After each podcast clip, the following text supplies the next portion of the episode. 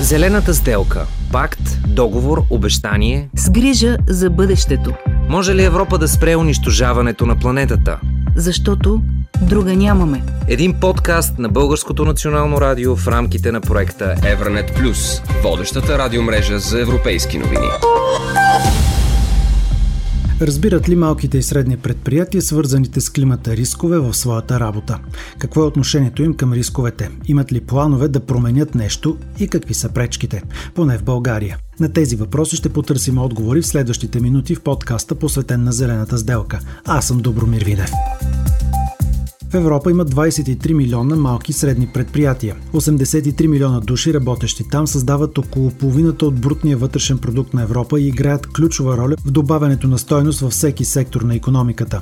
Доклад на Евробарометър за малките и средни предприятия от 2022 година отчита, че те предприемат действия, които показват желанието им за адаптиране към промените в климата.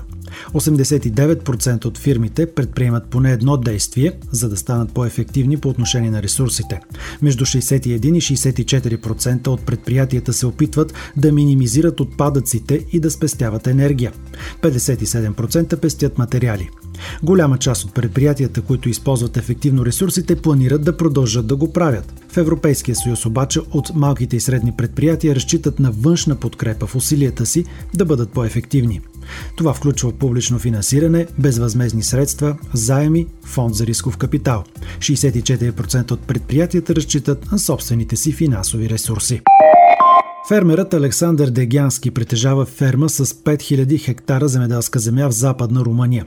Заради промените в климата той е поел ролята на отговорник по климатичния риск. Александър инвестира в инфраструктура за управление на водите, ефективни напоителни системи, съхранение на вода и използване на дъждовната вода. В своя агробизнес Александър прилага и методи като засаждане на енергийни култури върху изтощени земи и използването на дървесни пояси за намаляване на ерозията и защита на земеделските култури. Обаче, всичко е за сметка на бизнеса му, казва Александър. Energetice, plop energetice... Използваме енергийни култури като специален вид тополи. Представете си, че имаме около 1700 дървета на хектар, които растат на диаметър 20-25 см и височина 14-15 метра за период от 5 години. Тези култури преструктурират почвата, увеличават съдържанието на органични материи чрез милионите листа, които падат всяка година и ви осигуряват финансова стабилност, защото можете да събирате около 125-135 кубически метра дървесина на хектар в рамките на 5 годишен цикъл.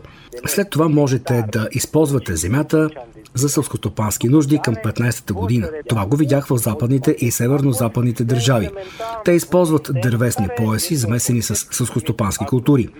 Тук разделихме парцел от 25 хектара на 6 подпарцела. Всеки подпарцел е заобиколен от двоен ред енергийни топори, които ще осигурят защитни бариери срещу вредители, ветрове и ще повиши нивото на подземните води. Много любопитен съм да видя как ще се развият културите, защото в такава технология теоретично трябва да има много предимства. Това обаче е експеримент за наша сметка, който ще отнеме около 10 години, докато видим осезаемите резултати. Каква е ситуацията в България?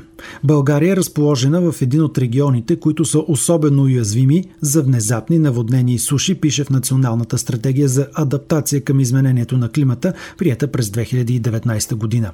В същото време проучването на Евробарометър от 2022 година отчита, че малките и средни предприятия у нас са в категорията на предприелите недостатъчно действия, за да станат по-ефективни по отношение на ресурсите. 19% е делът на предприятията спрямо европейските, но с подобни дялове са и предприятия в Полша и Естония. 65% от предприятията в България казват, че не планират да разработват стратегия за намаляване на въглеродния си отпечатък. 13% планират да имат, а 15% имат стратегия. В България обаче целият дебат за разходите, свързани с климата, минават през понятието Оперативна дейност, справяне с ежедневните проблеми и производствените процеси. Казва Силвия Тодорова извън статистиката на Евробарометър. Силвия Тодорова е директор на Център предприемачество към Българската стопанска камера. Организацията има 40 годишна история и обединява 120 браншови организации. Малките и средни предприятия в България са около 26 000, поставя контекста Силвия Тодорова. И по думите и поне 60% от тях извършват дейности по климатичните промени. Но не ги наричат по този начин. Една част от предприятията имат готовност и интегрират в своите бизнес планове и в своята стратегия и бизнес модел съответно планове за справяне с климатичните промени. Други нямат такива планове. Те извършват различни дейности, които противодействат и облегчават климатичните промени, но не ги идентифицират по такъв начин и не ги казват по този начин. Да. Много предприятия в България се справят с климатичните промени, например. Една от тези промени е проблемът с сигурността на доставките и прекъсване на веригите на доставките. Значи те търсят вече не само партньори, които са от чужбина и суровини от чужбина, а търсят и местни ресурси, включително такива, които да могат да бъдат доставени от по-кратки разстояния и съответно това да им намали не само риска от въобще липса на суровина, но да им намали и разходите, които са транспортните и логистичните, което пък може да направи продукцията им по-конкурентно способна. Между 4 и 8% от българските предприятия се насочват към предимно възобновяема енергия, проектират продукти, които са по по-лесни за поддръжката и са преминали към по-зелени доставчици на материали. За Европа процентите са между 19 и 33. Между 27 и 30% от предприятията у нас пестят материали или енергия, за да са по-ефективни в използването на ресурсите, сочи статистиката на Евробарометър. Предприятията у нас нямат представа какво ги чака, ако климатичните промени засегнат производството им, казва Силвия Тодорова от Стопанската камера. Защото имат други по-съществени проблеми, включително с цените на електроенергията, с намирането на квалифициран персонал и обучаването и задържането на този персонал. Хора, така че те всъщност действат ден за ден и доколкото е възможно се справят. Ами наистина е така. Климатичните промени са им последна грижа в момента. Плашещо е, защото това означава, че в близките години има риск от неконкурентоспособност на предприятията, отпадане от производство, прекратяване на производства, фалити и други такива неприятни ситуации. Опитваме се да проучим какви са проблемите на предприятията и какво биха могли и какво искат да направят. Доколко имат разбиране за необходимостта от устойчиво развитие, промени в бизнес моделите им, за настройването им към модерните начини на работа и евентуално да ги научим след това или поне да им препоръчаме, да могат да си структурират плановете, програмите и дейността по такъв начин, че да интегрират дейности, които да са в противодействие на тези така наречени климатични промени. Ама как ще стане това след като казвате, че климатичните промени са им последна грижа, след като имат проблеми с тока? Ами трябва човек да започне от някъде. Нали знаете как се изяжда един слон? Хапка по хапка. Не започваш целия от някъде, а тръгваш от малкото. Да повдигнем внимание, да опитваме да направим. Да им обърнем внимание, че такова нещо съществува и че биха имали полза от евентуални действия в тази посока. Извън данните на Евробарометър, реално няма статистика как предприятията в България се отнасят към работата в променещата се климатична среда. Част от работата на доцент доктор инженер Ваня Кьосева обаче обаче е да обучава хората, които да съветват предприятията. Инженер Ваня Кьосева е ръководител на катедра инженерна екология в Химико-технологичния металургичен университет в София и допълва, че работата на студентите и ще бъде все по-важна за фирмите и економиката последната ни промяна, която ще влезе в сила тази учебна година от есента, имаме нова дисциплина индустриализация и климатични промени. В тази дисциплина ще разглеждаме точно това, как тези промени се отразяват върху целия жизнен цикъл на производствата. Последните години, знаете, изключително актуални теми са Европейската схема за търговия с емисии, Парижкото споразумение, Европейската зелена сделка. Това са все големи законодателни инициативи, които включват редица редица мерки, с които еколозите трябва да бъдат запознати, за да могат да подготвят предприятията, как да се справят, да се следва някакъв план, тези промени да се преминат по-лесно. Предприятията нямат избор и трябва да бъдат готови за климатичните промени, казва Ваня Кьосева от Химико-технологичния и металургичен университет в София. Всичко трябва да бъде много внимателно планирано. Веригите на доставки са изключително зависими от климатичните промени. А когато стане някъде наводнение, пак ще се нарушат бизнес процеси, които са свързани с Европа, така че всичко е много глобално. Резултатите, които ще получат и в економически план, са свързани с това, доколко климатичните промени са се отразили, какви промени се е наложило да направят. Например, дали се налага да променят горивната си база, защото голяма част от емисиите са свързани с изгарянето на изкопаеми горива. Европа е поела ангажимент до 2050 година да стане климатично неутрален континент. Изключително важно е да се използват все повече възобновяеми енергийни източници за сметка на конвенционалните, които до сега използваме. Изключително актуално и се случва вече във всички фирми е въвеждането на кръговата економика. А увереността на Ваня Кьосева за това, че фирмите ще прилагат повече екологични практики, не идва просто заради това, че е преподавател – а заради това, че чака и второто си дете. Сложно е, защото всички сме в една голяма система свързани. Като бъдеща майка е много важно да лично за мен е това е кауза да живеем по такъв начин, че да използваме устойчиво всички ресурси, с които разполагаме. В България малките и средни предприятия не се готвят за климатичните промени. Оценката идва от статистиката на Асоциацията на застрахователите за застраховките против бедствия. Тяхно проучване, публикувано през 23-та година, отчита, че в България най-рискови са земетресенията, градушките и наводненията.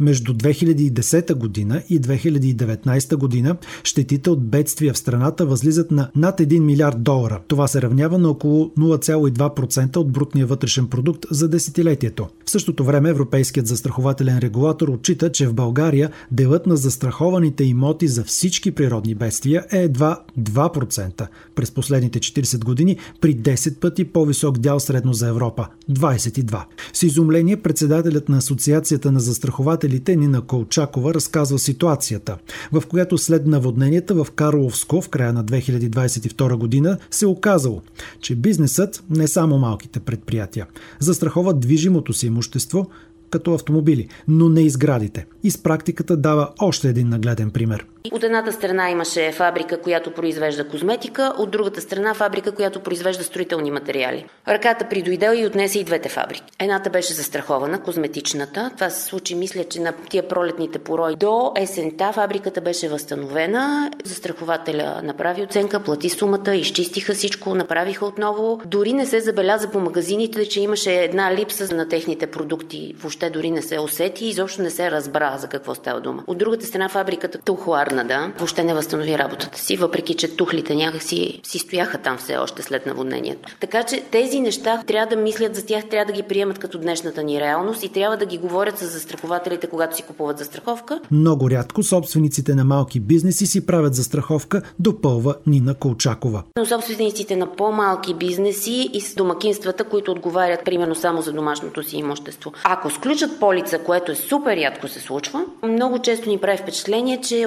на най-низката цена, която не отчита в никакъв случай специфичните рискове и специфичните загуби. Риск от градушка в подлес, вероятността да се случи нула. Риск от наводнение на магазин в подлес обаче. Земеделските стопани, които им това им е прехраната, излагането на климатичните промени при тях е най-сериозно. Дори при тях много често се избира най-ефтината застраховка. С какви аргументи малки и средни бизнес не прави застраховка? Честно казано, сега с какви аргументи не прави застраховка е по-трудно да се каже и ние затова направихме едно проучване на нагласите на потребителите, защото народопсихологията сега, нали, тя обяснява всичко, което се случва при нас, но няма такова нещо като народопсихология. Тя е формирана поради някакви пак фактори. Тези, които сказват, че са се застраховали, ги питаме, имали ли сте проблем с застраховката? 5% отговориха, да, имахме проблем, застрахователя не ни плати. Като задълбаваш във въпросите, се оказва, че те са искали плащане по риск, който не е бил покрит или на сума, която не са имали несъгласие с застрахователя с сумата. Но 50 и нещо 10%, които никога не са се застраховали, вярват, че ако биха се застраховали, застрахователя не би им платил.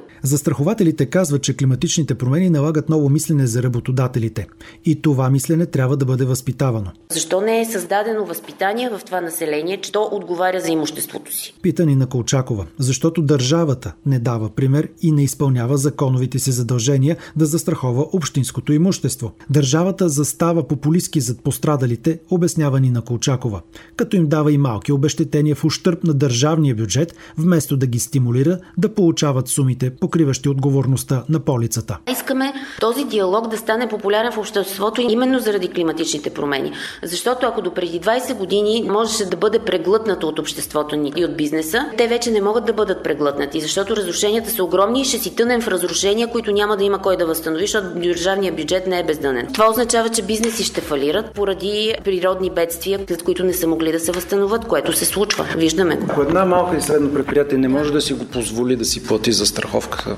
Сега въпросът е наистина всеки бизнес как приоритизира методите и начина по който ще се защитава от рискове. Аз не мога да коментирам бизнес моделите на предприятията, но е факт, че в България застраховките наистина са най-ефтините и е факт, че в съседни нам държави с аналогично економическо развитие застраховаемостта е много по-голяма. Загреб. Много сходно и като народопсихология, и като доходи, и като всичко а, така държава на нас. 30-40% само са били за застрахованите имоти, 50% домашно имущество и те са много притеснени. И от тогава се взимат мерки на правителствено ниво. Държавата предприема спешни мерки, с повишаване на финансова грамотност, задължителен предмет в училище, който обяснява как да се застраховаме, климатичните рискове и така нататък. Всичко е въпрос на приоритети, обобщавани на Колчакова от Асоциацията на застрахователите.